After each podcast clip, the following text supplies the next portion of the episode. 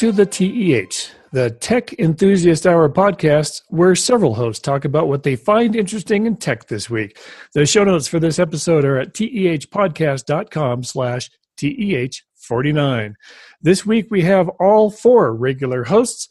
I'm Randy Cassingham, founder of ThisIsTrue.com, the oldest entertainment feature on the internet, and the internet spam primer, helping you get your inbox back. I'm Kevin Savitz, the founder of FaxZero.com, which recently sent its 18th million, 18 millionth fax. Wow. wow. I know. Yeah.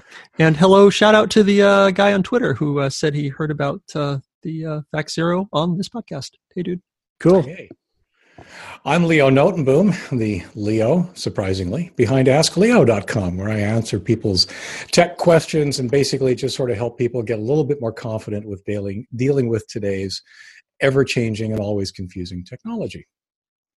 And I'm Gary Rosenzweig, and I do mobile games at clevermedia.com. I talk about Mac stuff at macmost.com, and I talk about WordPress stuff at wptipsandhacks.com. So, what have we been up to this week? I did something kind of crazy this weekend. Uh, I I think I, I, mentioned this last week that um, my small county did a exercise on a mass shooting incident, and we got run of the school, and we brought in multiple agencies from surrounding counties and did a massive training on this. Like, what would we really do if this really happened? And uh, it went very smoothly. It was very, very, very interesting. I wrote about it in my blog, and uh, it's kind of sobering too, because you know these times kind of require that even small towns practice this kind of an incident. Hmm. It was kind of scary stuff. Yeah. Hmm. So, what was? Uh, tell me the most interesting moment that that happened during the day. Something that surprised you that even in a scenario like this where it's pretty well controlled, there were still rumors. And what what happened was that the school had cameras or has cameras around in the school, security cameras, and you can look at them real time. You can um, back up and look at recordings. And the idea was that you know somebody at the school hears shots and they get on the camera and they call 911 to say what's going on so the person reported what he thought he saw which was three different gunmen which was interesting because we had put in two fake gunmen hmm. so hmm. right away we had this rumor that there were three gunmen and the the various police agencies that were you know going in and trying to neutralize the threat if you'd like to use the vernacular um, we're basically expecting a third gunman and we you know we at the command post knew there wasn't a third gunman it's like okay we're not going to tell you because you know there's no omniscient narrator in a real thing like this so you guys got to figure it out and it was really interesting watch, watching them figure through this and and think about you know are there three? Is is it possibly a rumor? Is it possibly bad information? Hmm. And it was really interesting watching them figure this out. Wow. Well, that's probably. I mean, witnesses are notoriously unreliable. Absolutely. So, yeah. So the video that you're looking at is that something that um, access to that video is is restricted, or is that Absolutely. like? Okay, okay. So this isn't like you know webcam video that any of the students or any of the parents could be watching online. Right it's a private internal system and, it was neat that we you know I, I went back there once things got into a lull and uh, watched the guy and he was looking at as it happened uh, recordings of the actual assault going on and you know the cops trying to to shoot the bad guy mm-hmm. we were using what they call simunition which is you know actual rounds that go into a Glock pistol that's been specially modified to only shoot this stuff, so you can't accidentally put real ammunition in it.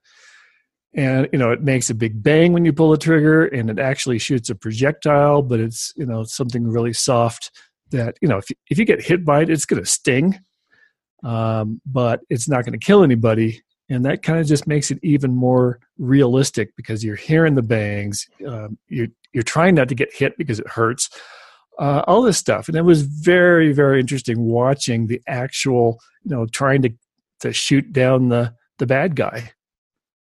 And, and we, we get all that on video. It's just incredible.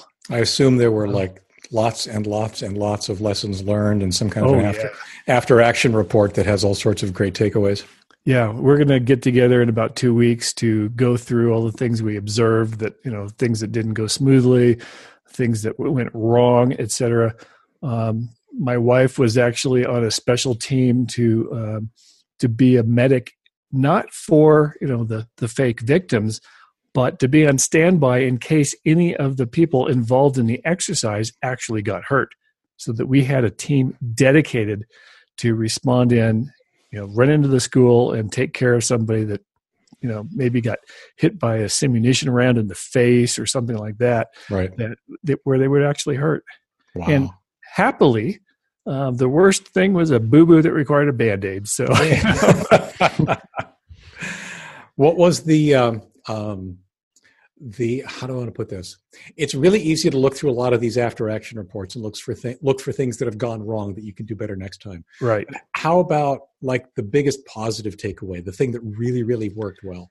um, bottom line is it went really smoothly um, we've done trainings on this before this was the first simulation that we did from start to, to finish uh, and i was actually shocked how smoothly it went you know especially for a small town i mean these people acted like absolute professionals it was incredible to watch um, I had the privilege of being at the command post, um, which which was kind of interesting. You know, I, I'm a volunteer medic, and you think you know they need all the medics they can get, but as it turns out, I'm the expert in this county on radio communications, and they had me doing stuff with that instead. Right. You know, there's basically nobody else to do that. So um, the first thing I did was look at the communications plan and said, oh, "No, no, you can't do it this way, and here's why." And I'm not going to say why on the Right. air here Of course. Of course. um, because you know for for obvious reasons. But it was really interesting to to see the the emergency manager who put together the communications plan didn't resist. He didn't push back. He said, "Oh, well, okay, I see what you're saying, and let's what's, what's the better way of doing it?" And I said, "This way." And he said, "Okay, we'll do it that way." awesome. Yeah. Awesome. So do they have? uh, It sounds like there were fake gunmen involved, right? So Yes. there were people playing roles. Were Right. there any people playing roles of like just somebody doing the wrong thing? You know, behaving in a way that they should not have behaved, not the safest thing like that. You you know, the people. Not that I'm aware of. Um, the the one thing they did do that I was really impressed with is they had you know some designated number of adult volunteers act as concerned parents that showed up at the scene trying to get into the school to check on their kids. oh well, that's that's kind of what I mean. happens. Yeah, that's what, kind of what I mean. Yeah, somebody. Yeah. something Okay. Like that. So you have to deal with that, you know, situation or you know somebody refusing to open a door, refusing to close a door, or whatever. Yeah. Okay. Yeah, we had people hiding in closets, all that kind of stuff. That you know, the cops have to go in there and quote unquote clear the building, make sure that everybody is out, everybody that's bad is somehow neutralized, either arrested or shot, and um, and it was just really neat to watch all this stuff and watch you know see these guys that have never been in this kind of a situation before, except in training, that you know thought these things through and figure th- figured things out even with bad information like hey there's there's a third gunman in there somewhere and they didn't shoot as far as i heard they didn't shoot any good guys Congratulations. yeah Yay. which you know is a risk it's an Oh, absolute sure. risk yeah. and that's why they they teach victims of these shootings uh, when you flee have your head hands in the air like you're giving up Interesting. And you, you see that in the videos on, on TV when these things happen, which unfortunately they happen with ridiculous regularity. Uh, it is absolutely the right thing to do because it shows that you're not holding a weapon. If you've got your arms kind of near you, it's hard to tell. Hmm. Interesting. So it was really interesting. I wrote it up on my blog with obviously some details left out, but uh, I'll put a link to that on the show page. Fascinating stuff. Cool. Kevin, what you been Well, up I to? can't compete with that. I know. Hey, for once I beat out Kevin. um, I guess my fun. I told I mentioned a few weeks ago that we uh, we're getting a Tesla and, and uh, we we have we have the, the Tesla now.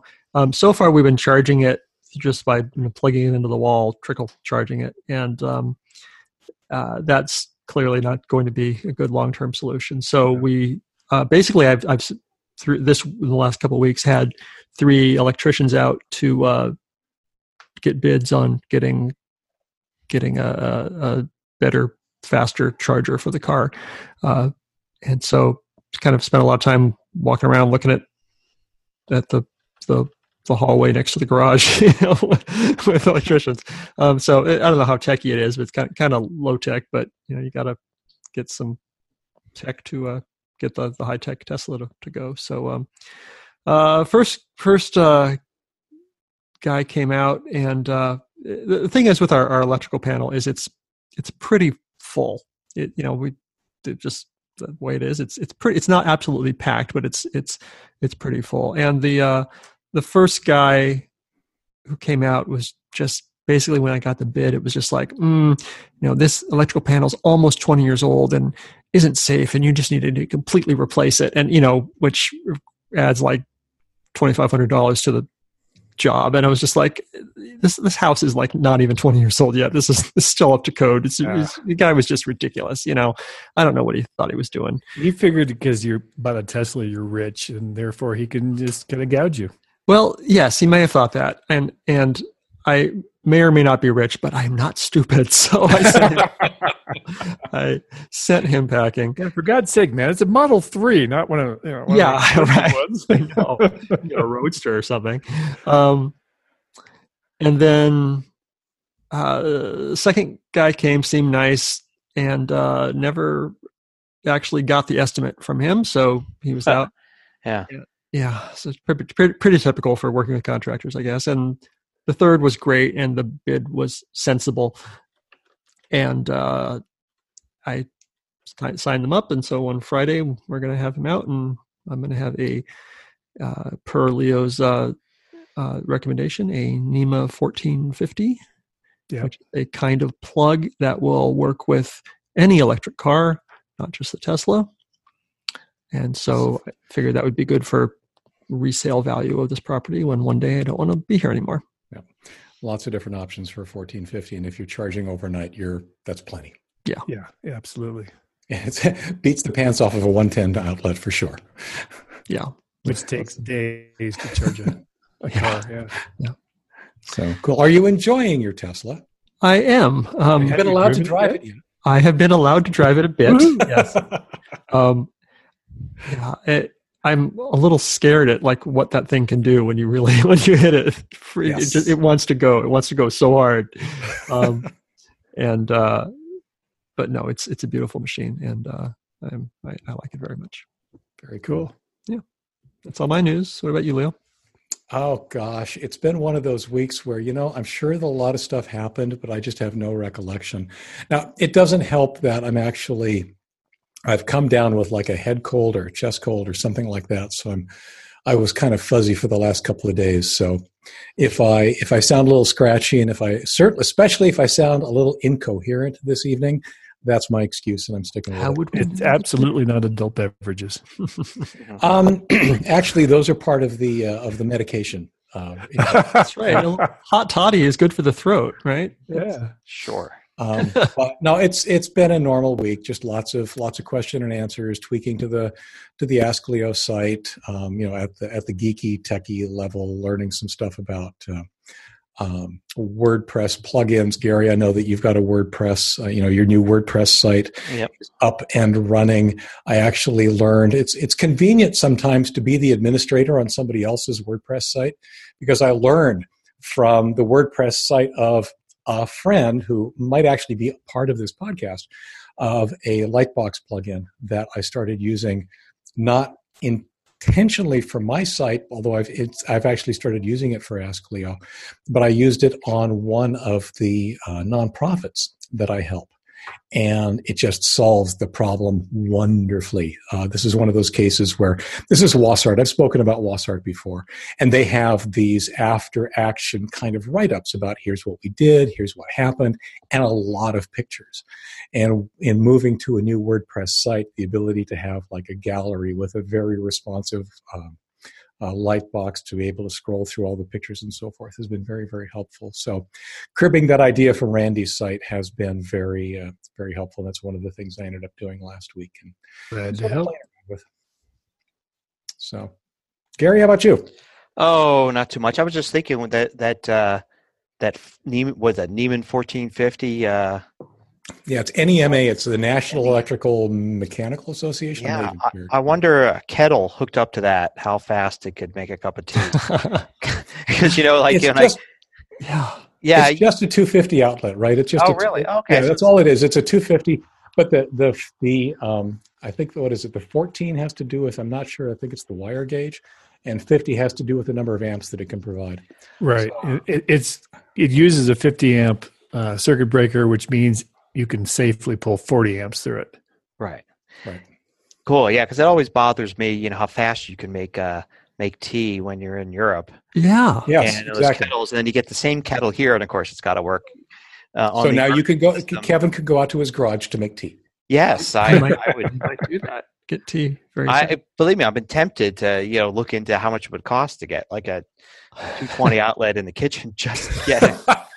well, you know, because it, it's incredible in Europe. I mean, really, you press that button down, you know, you by know, the time you, you time you pick out a tea bag, you've got boiling water. There's impatience and there's impatience. I mean, is life really that hectic that you can't wait? An Sometimes you need tea now. You're a coffee drinker. You don't understand, Leo. Sometimes.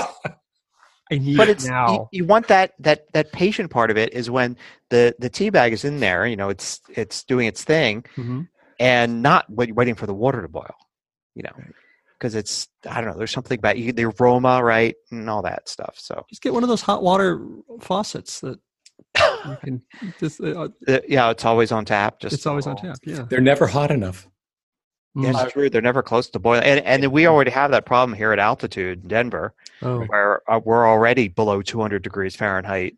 So we're already not making the tea, tea the proper way you know we don't have the, the temperature high enough so. what if you could repurpose an instant pot to make tea? Because that's a pressure cooker right? Yeah.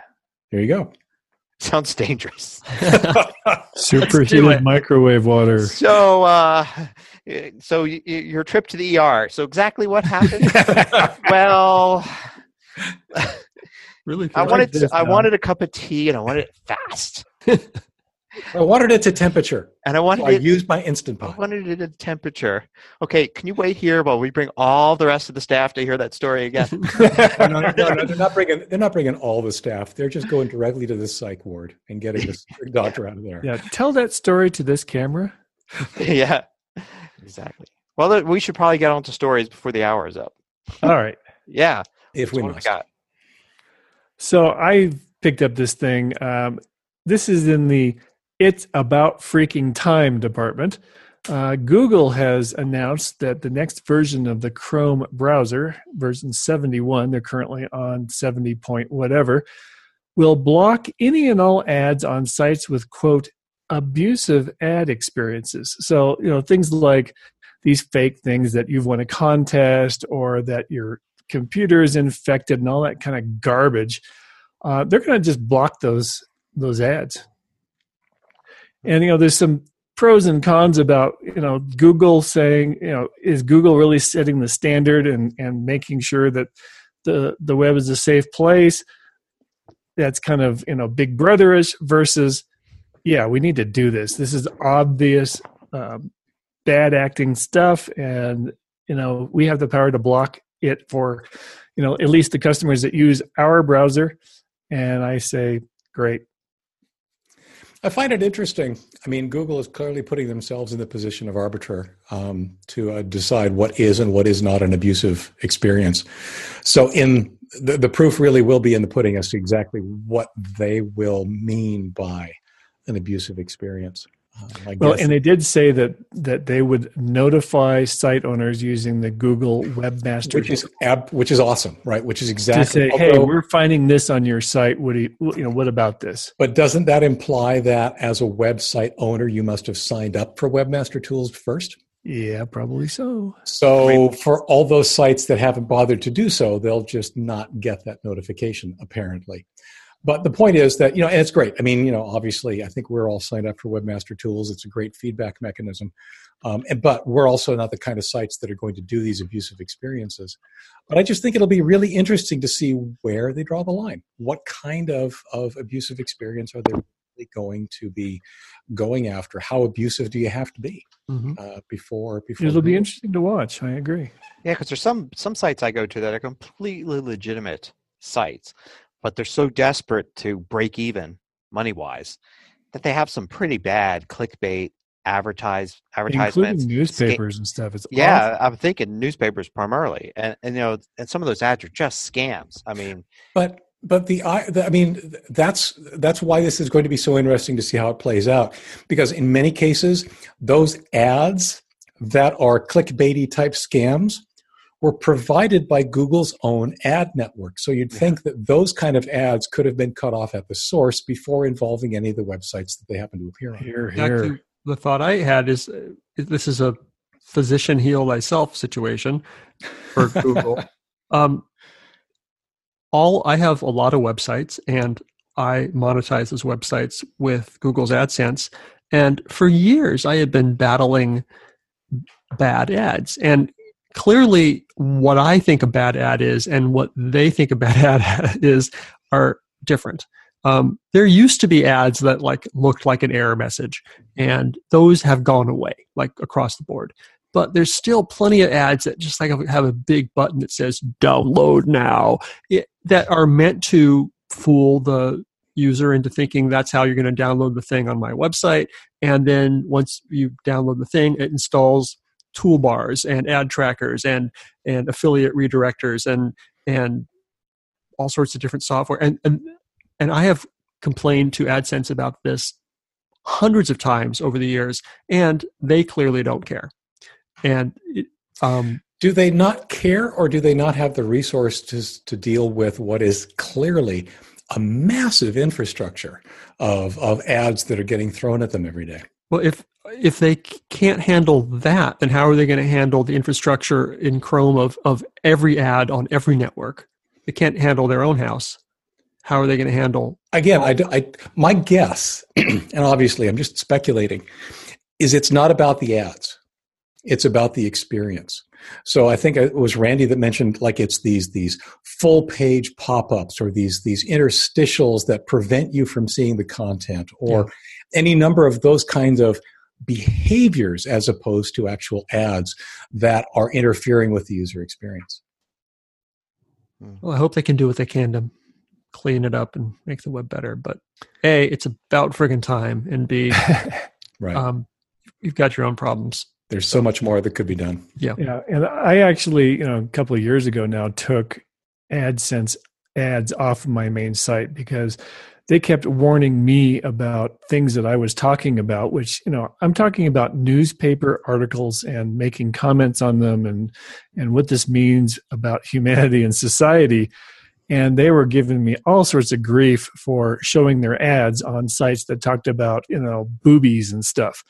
Um, and at the same time, they were putting these absolutely disgusting ads on my site mm-hmm. that were much worse than anything I was ever talking about. And I was just talking about actual news stories. Right. So I yanked the stories and I put a whole bunch of examples of what Google was putting on my site that completely violates what they say their standards are. Yeah, and I'll be interested to see too uh, if they determine a site has these abusive experiences it's not eh, i don't think there's sites out there that are actually selling that many ads right themselves. They're using either if it's not google another one of these networks. And these other networks have the same issues right? Some certain ones are very click clickbaity. And some of them are they, they range from harmless clickbait of just stupid humor stories that you really shouldn't waste your time on to actually things that are pretty you know bad I, I, I think that are kind of an abusive experience kind of thing but if you're a site like that and you just sign up for one of these networks that everybody seems to be using then you get flagged for being you know a bad site but you didn't pick those ads. You know, you're just using this ad network that everybody else is using, and right. I use an ad network, so I don't have to pick ads. Right. yeah. So honestly, I- I- yeah. Yeah. And they actually use, you know, if you look through, you know, Google has their kind of third party thing, right? They're serving up their own ads of people going to Google and saying, I want to advertise on websites. But then they're also filling in with all these networks. There's hundreds of them that have all these weird names. And Google is allowing them to actually insert their ads through the Google network. And definitely some of them would, I mean, are, are some of the worst of the worst. And, you know, hopefully they, they eventually get caught and banned, but then they probably just pop up with a slightly different name or something. Well, it's certainly one of the things that ad or excuse me, site owners really have to pay attention to. I mean, when I had Google Ads on my site, you know, I would get a, a reader saying, "Hey, I clicked on this ad and this is what happened." And I thought that's really abusive, uh, and I would block that kind of ad. But you know, then the advertiser would say, "Oh, we're getting blocked a lot," so they would close their advertising account and open a new one with Just get a new URL and new. and Right. start all Yeah. over again. Yep, and Yeah, it's, like a It's a really whack-a-mole- difficult it's a whack-a-mole game that I've been playing for years. Yeah. I stopped playing the game. I just there was no way for me to do it. Um, if somebody reports something truly abusive to me, which I, to be honest, I haven't heard a lot of lately, um, absolutely, I'll go in and block an advertiser. But to actually proactively uh, sit there and monitor all the ads and advertising that shows up on my website, It's impossible. it's impossible. It's Yeah. absolutely impossible. It's it's worse than a game of whack a mole because there's you know with whack a mole you can at least have a chance of hitting the thing. Hmm. Um, you just don't in a situation like this. But in the, in the bigger bigger picture of all this, though, we're we're getting back to Google once again making itself, decreeing itself the the arbiter of the web, which we have talked about before, The Yes, web's no. police force. forcing everyone to to move to HTTPS, which is a good thing, except that should we be forced? You know, should should by Google decree is that something we're going to have to do? And then again, with this very popular web browser, if they're going to decide. I I have mixed feelings about it. I mean, uh, it seems like they're doing good choices for the right reasons, but they're they're taking choice away. in the wrong way. Yep. Yeah. Yep. All right. Well, I think we've beaten that up. So, Leo, this sounds really horrible that um, BitLocker, you can bypass BitLocker if you've encrypted your SSD drive. So What is, This- what's, this, what's going on here? this is both. Um, first of all, once again, it's another clickbaity headline uh, across multiple sites. The the instance we have is the um, honestly very reputable site howtogeek.com. You can't trust And, and the register. and the register right. You can't trust BitLocker to encrypt your SSD on Windows. Well, yes and no. Uh, everybody's pointing the finger at BitLocker, but it's not BitLocker's fault. And BitLocker turns out to be the solution. So, what's happened is that there are a number of SSDs, and I believe this actually might also be true for some uh, traditional magnetic uh, media hardware or uh, magnetic media drives that include their own encryption. What it boils down to is that if a drive offers hardware encryption, BitLocker will elect to use that. It make, makes the gross assumption that the hardware manufacturer knew what they were doing when they encrypted their drive. As it turns out, that was potentially a bad solution for some drive manufacturers. And to be clear here, the issue is the drives themselves. Specific manufacturers have vulnerabilities in their encryption that allow the drive's hardware encryption to potentially, and we don't really even know how big a, how big an issue this is, but potentially uh, be circumvented. So the quote unquote right solution is to, if you're using BitLocker for whole drive encryption on these drives, step one, turn it off. So BitLocker basically goes through and completely decrypts the drive. So all of the information on the drive is unencrypted. Step two, use the uh, group policy editor to change a setting that tells BitLocker ignore hardware com- uh, encryption. Always use software encryption. And then re encrypt the drive. Because BitLocker's encryption is just fine. BitLocker works well if you let BitLocker do the encryption. It's this a reliance on the hardware encryption that seems to be causing problems. So the so, bottom line is it's totally ridiculous to blame BitLocker for this. It it is the only thing that BitLocker did quote unquote wrong would be to trust the drive manufacturers. And there's reasons to do so because obviously hardware level encryption is probably going to be faster than implementing the encryption in software. But when it comes down to security, you know what? It's worth a few extra cycles to get the encryption right. It really is.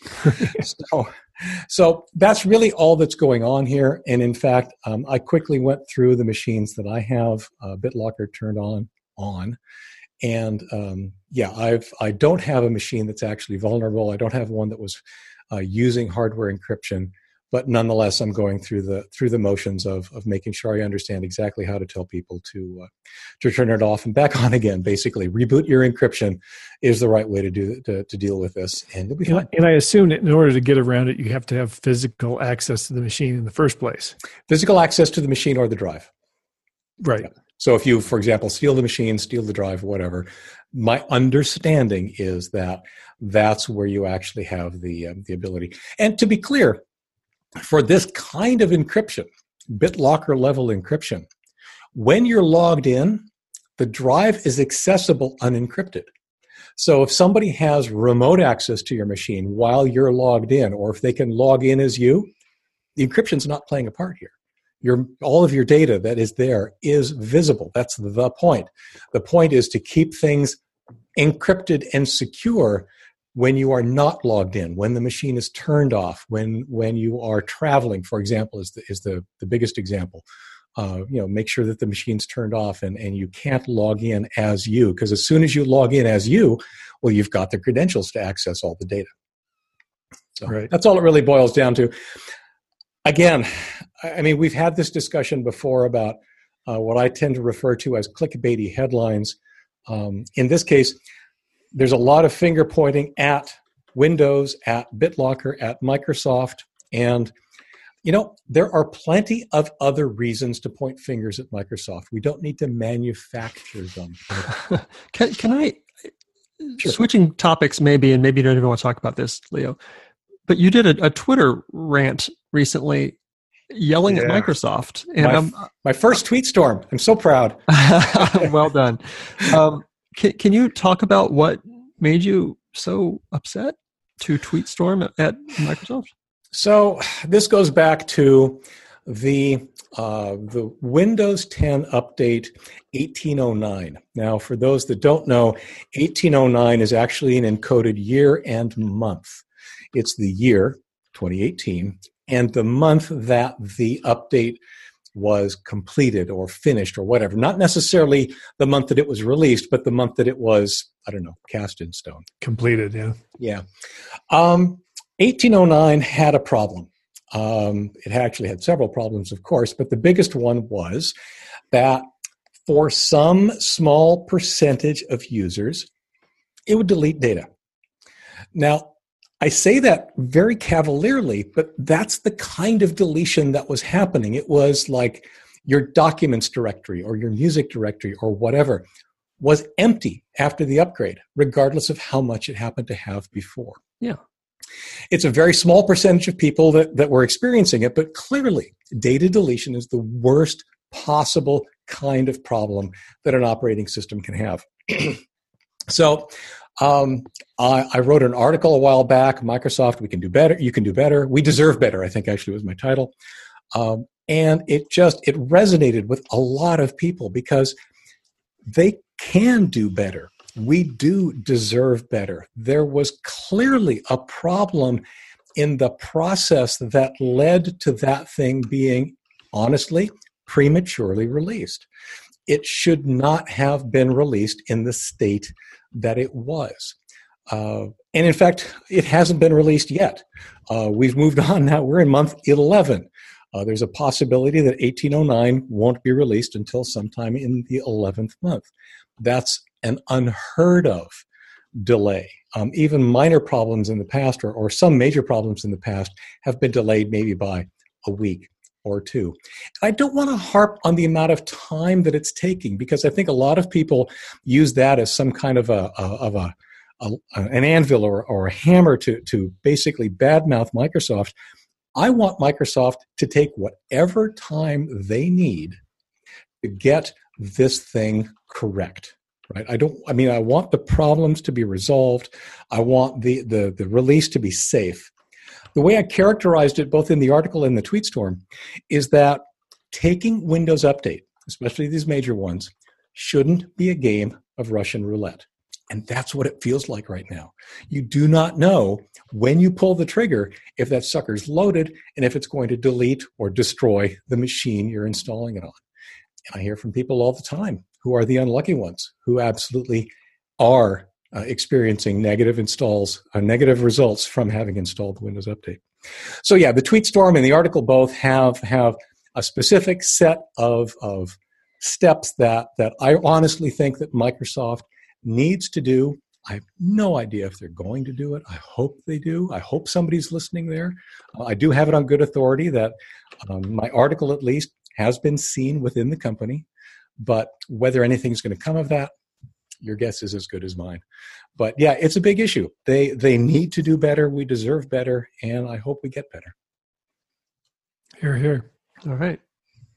So, Kevin, what the heck is a fuzzbot? I don't. I'm a little fuzzy on the details. okay, so this is. I think this is the thing that that geeky programmers know about. I had not heard about this before. I thought it was super interesting.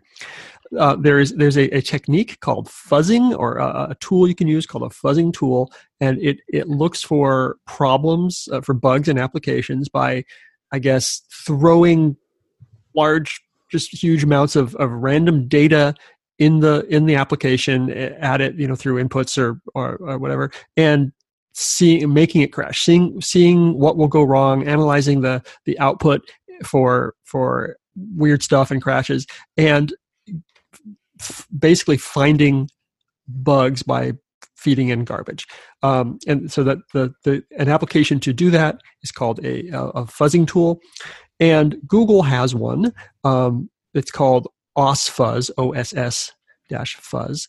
And um, it's been an open source application that you can download, uh, you've been able to download for since 2016 uh, and run it against your own applications to help find problems. Uh, they recently made a cloud version, bot version of this thing, and have run it against popular open source applications and in doing so, they have found more than 9,000 bugs in open source apps that we all use, presumably things like WordPress and, and uh, that sort of stuff. And uh, then they alert the, the makers of, of these uh, programs so that hopefully the, uh, the, these bugs can, can be fixed. Um, thought it was interesting. I don't know, just uh, that hadn't occurred to me that on a wide wide scale that uh, that you can use software to try to fix software or at least find problems with it. Fuzzing's been something that's actually been around for a really, really long time. Mm-hmm. The hardest part is, um, to be honest, getting administrative approval mm. because mm-hmm. fuzzing on one hand, yeah, throw random stuff at your program and see what happens. Uh, the counter argument is that real people, real usage, they don't throw random stuff. So this is a waste of time. Hmm. But, but real real hackers probably do. um, they do and they don't. But yes, you're right. Um, the reality is that the the fuzzing uh, ex, uh, exposes basically a wide variety of bugs, ranging from the truly meaningless to the truly horrific. Yeah. And it's that latter one that you want to catch. It's another tool that helps you catch those. Sure. Anyway, that was interesting. It makes sense to me. I mean, as a developer, too often you do things like say create an input where it's like enter a date and your your code expects there to be some reasonably formatted date and what if somebody just slams the keyboard and hits return right. and it crashes the app you know it should right. crash the app it should uh, you know just say you know that's not a date or something like that and sometimes it can crash the app in a way that's not really good that you know create right. or it could overflow a buffer and yeah. start writing data into some other area that you're really not supposed to be touching and all of a sudden you've changed a password you know, uh, and then you can log in using that new password because you wrote in a crazy date, for instance. Hmm. It's my position, for example, that for web applications or even just websites, internal server error should never happen. And yet, you can create internal server errors by throwing random stuff on the command line, on the URL. Um, that's fuzzing right? And that's the kind of stuff that potentially exposes um, not necessarily bugs that are immediately leverageable, vulnerabilities that are potentially you know vulnerable right then and there, but they give clues as to how this software might be written and how it might be exploited. And hell, I've seen internal server errors by going to a URL that's supposed to be legitimate. Well, that's that's a different issue in the sense that um, you know, clearly something obvious um, has been has been misconfigured. The easiest, I mean, there there are many many ways to misconfigure something and get an internal server error, um, uh, you know, by by having done so. But what I'm talking about is an otherwise well operating system that's working for all the normal use cases. You throw random random stuff at it, it'll give you an internal server error, and it shouldn't. It just shouldn't. It should be able to handle whatever he- the heck you want to throw at it, and have that um, uh, you know behave in some rational way.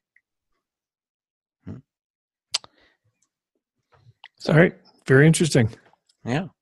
So Gary, uh, you found an interesting story that it might be illegal to remotely wipe your phone if you lose track of it. Well, I, I, thought this this was interesting. It's a it's a really minor minor story that opens up an issue because we we've talked before about you know police getting access to the data on your phone and can you know do you have to give them your password? Do you have to let them use your thumbprint or your face to get into your phone? That kind of thing.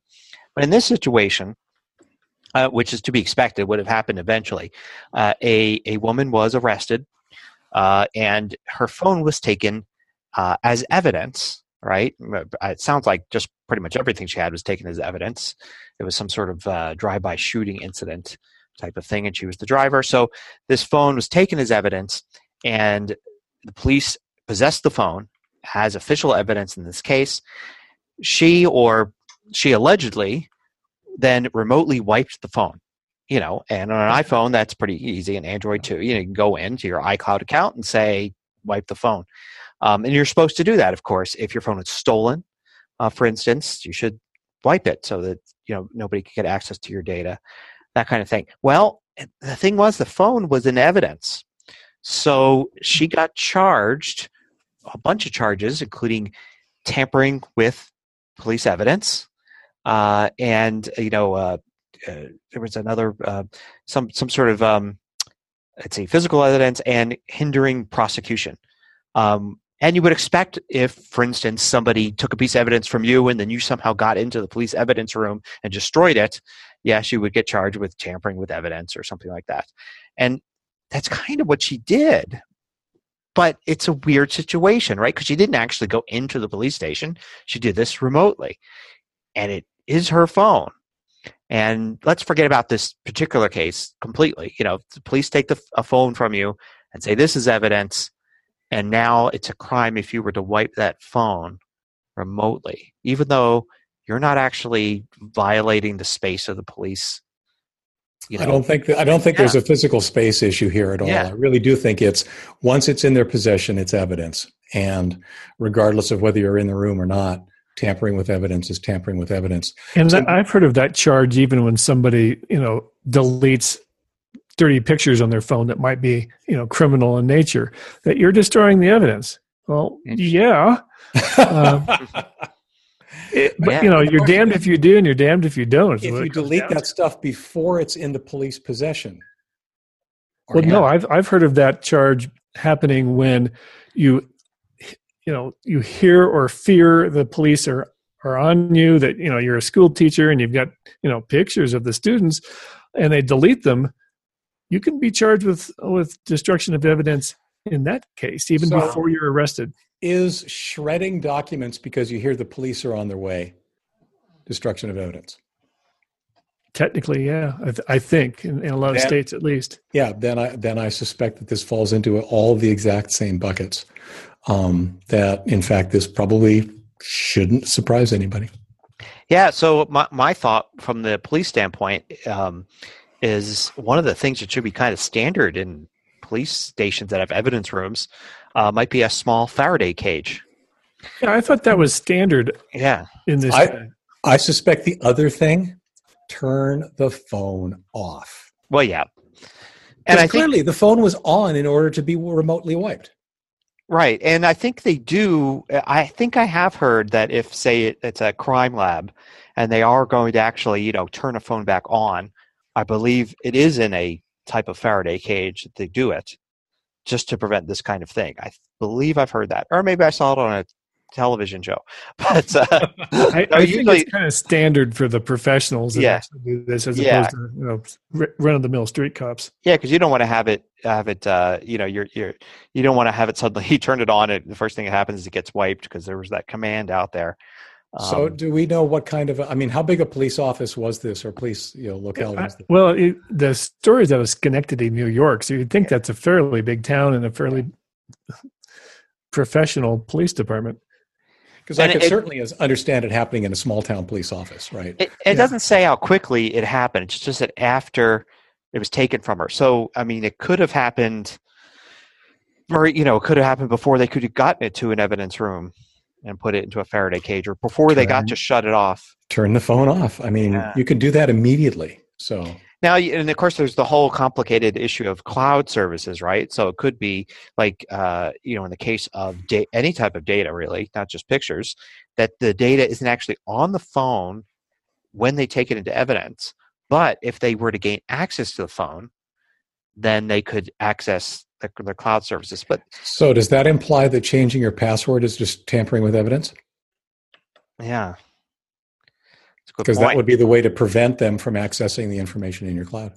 Yeah, and the, he- so I mean, and here's the thing: it's like if your phone's out of your possession. So let's assume a citizen that has done nothing wrong, but and uh, you know the police have taken some evidence because they need to get to the bottom of something.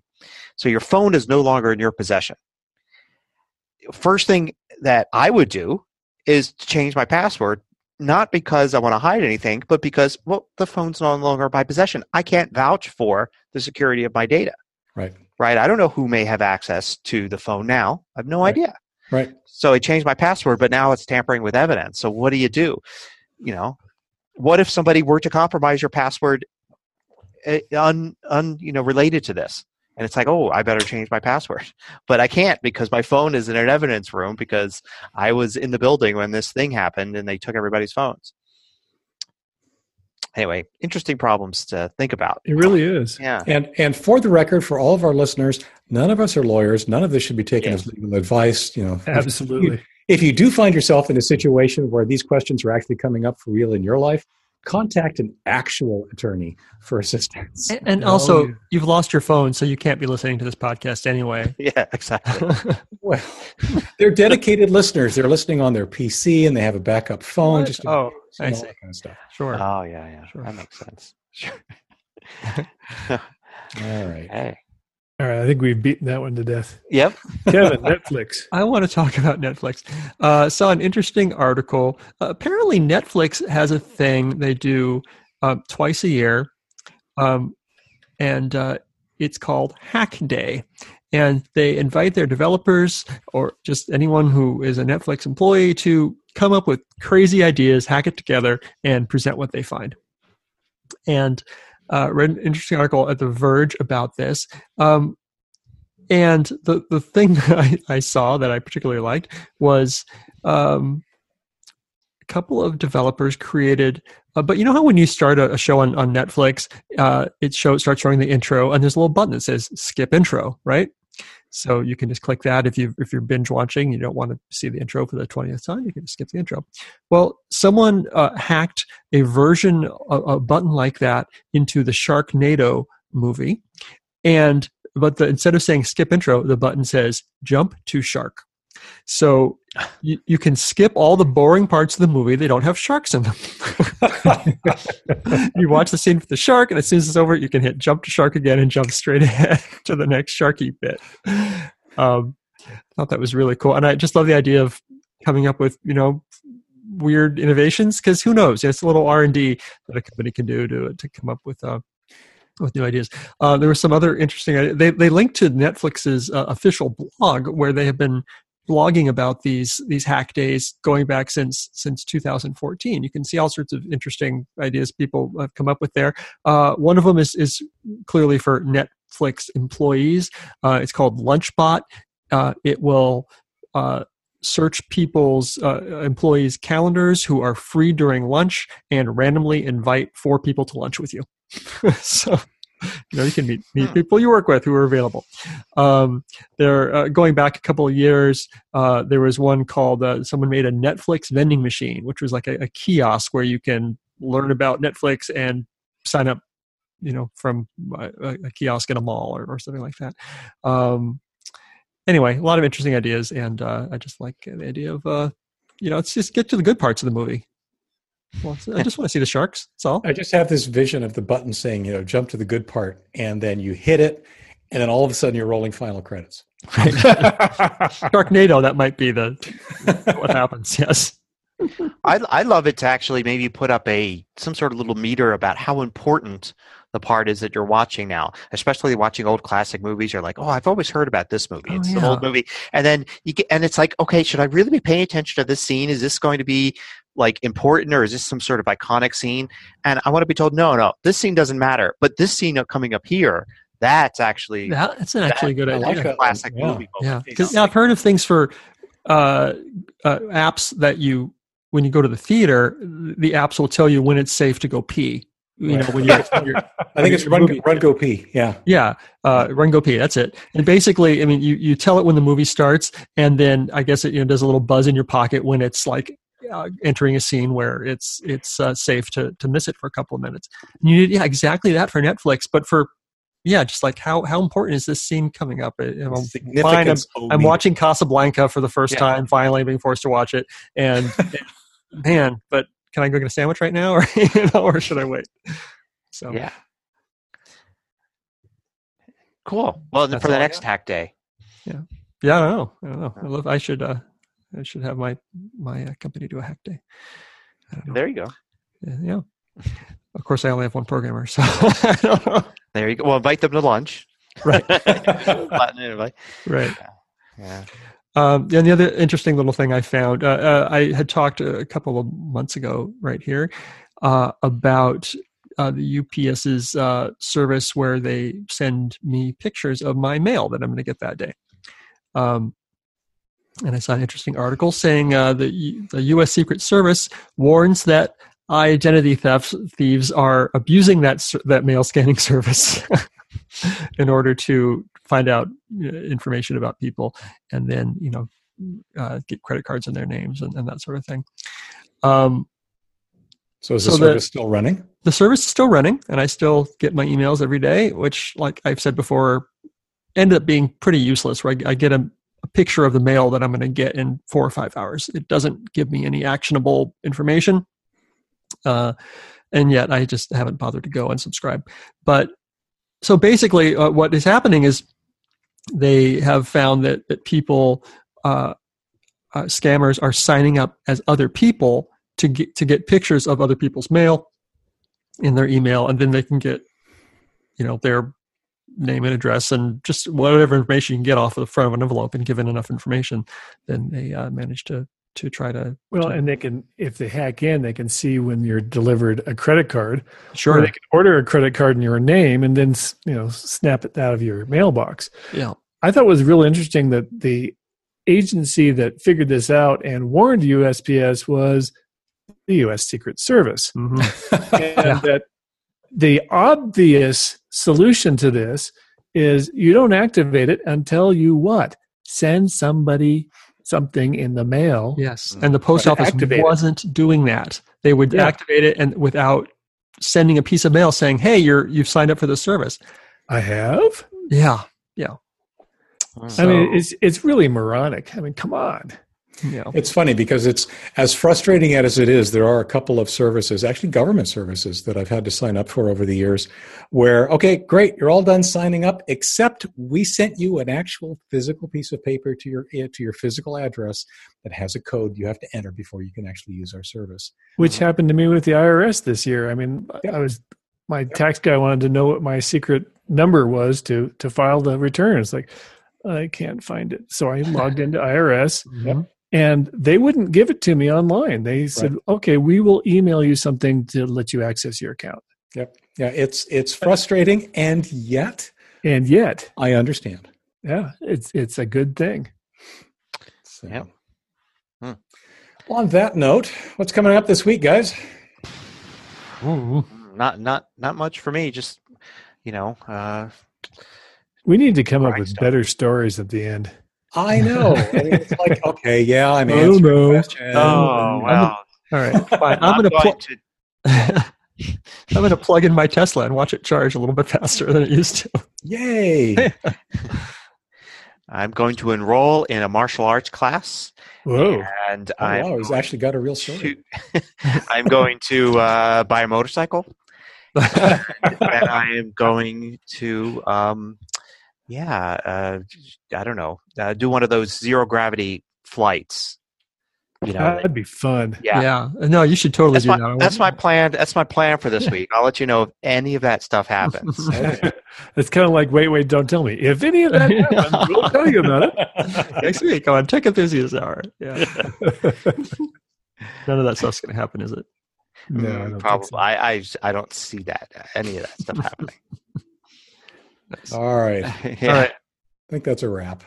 All right. Well, a quick note if you don't use a podcast app that automatically downloads episodes for you, you can get an email notification every time a new TEH episode posts so you can listen to it on its show page. Also, get a podcast app that automatically downloads episodes. It just That too. Yeah, just do that. Yeah. The- the- Don't feel guilty if you don't. no, you You, feel uh, guilty. Be, be a better podcast consumer. Just look if you use iOS, if you use iOS, get Overcast or Downcast. Those are You the don't have to feel Those are the guilty, three. but there are easier ways. What about iTunes? You could just use iTunes. Right? Uh, don't use the podcast app. It's terrible. Or the one podcast- that's just yeah, called podcast. No, it's it's no good.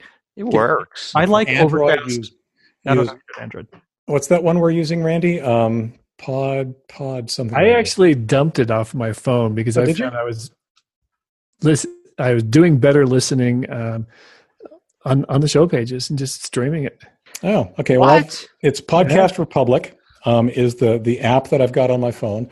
I rarely ever use it, um, but it is something that I can use to subscribe to a variety of podcasts.